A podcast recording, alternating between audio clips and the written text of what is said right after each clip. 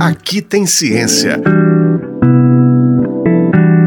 Pesquisas da UFMG ao seu alcance.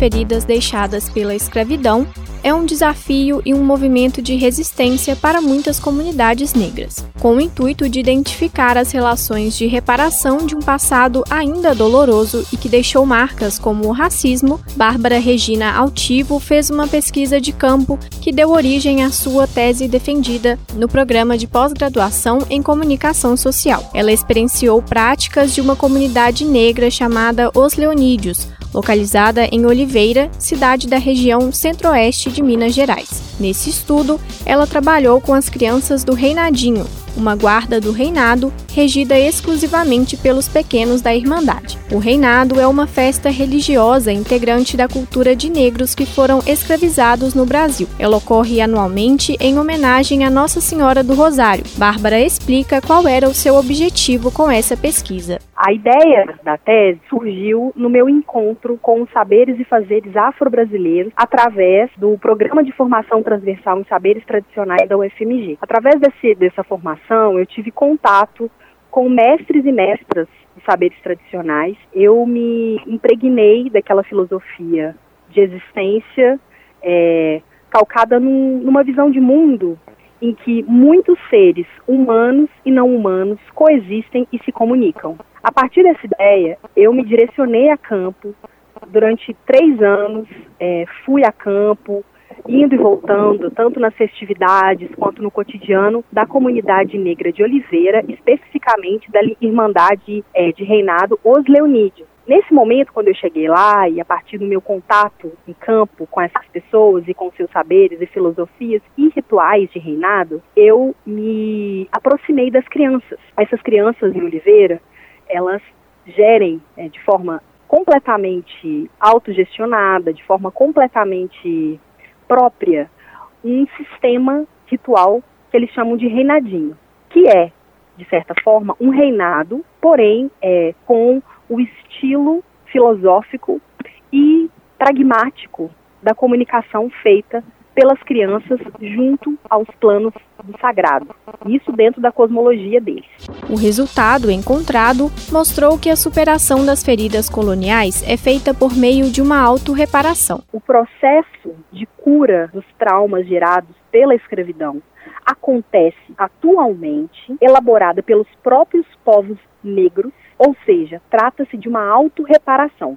Essa autorreparação, ela responde, ela opera com uma lógica própria, que escapa das nossas formas ocidentais de entender, por exemplo, a própria cura. Por quê? É, ao mesmo tempo, um gesto espiritual, político, social e de conhecimento, o que essas crianças fazem quando se comunicam com as divindades, os espíritos, os seres de outro mundo vinculados a essa matriz africana. Ela conta também que para fazer essa pesquisa realizou diversas atividades junto às crianças para entender o que elas vivem e como lidam com sua cultura. Para Bárbara, os métodos usados fogem um pouco das convenções acadêmicas tradicionais, mas foram os que funcionaram, tendo em vista o contexto em que sua tese estava inserida.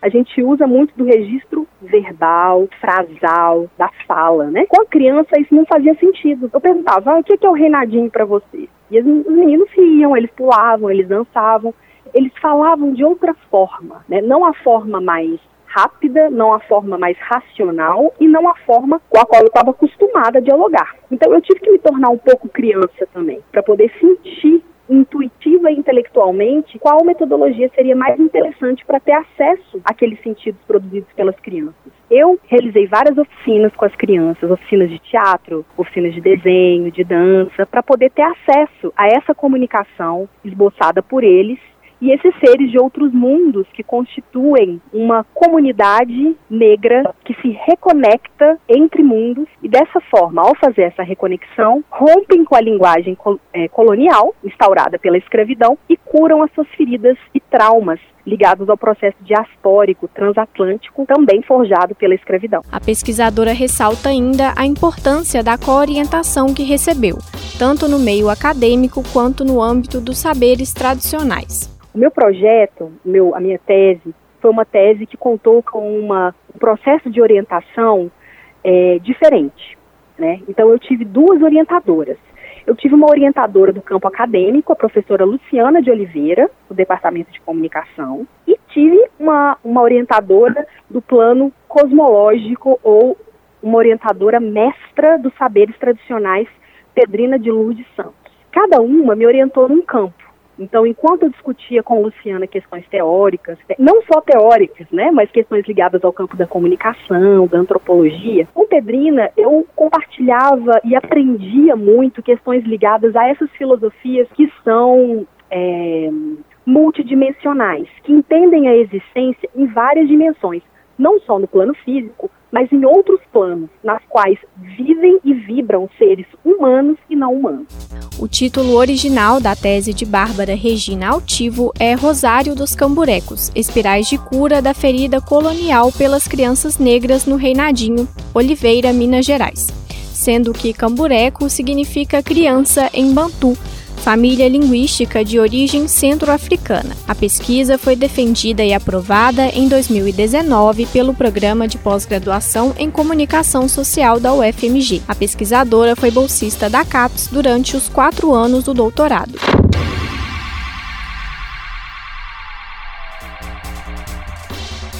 Esse foi o Aqui Tem Ciência, programa semanal sobre as pesquisas realizadas na Universidade Federal de Minas Gerais exemplos de como a ciência é importante para a nossa vida. Esta edição teve produção de Arthur Bugre e Luana Lima, apresentação de Luana Lima, edição de Paulo Alquimim e trabalhos técnicos de Breno Rodrigues. A coordenação de jornalismo da rádio é de Paulo Alquimim, coordenação de operações de Judson Porto e coordenação de programação de Luísa Glória. O Aqui Tem Ciência também está na internet em ufmg.br barra rádio e nos agregadores de podcast. Você encontra o FMG Educativa nas redes sociais, em Facebook, Twitter e Instagram. Aqui tem ciência. Pesquisas da UFMG ao seu alcance. Uma produção do Núcleo de Jornalismo da Rádio UFMG Educativa.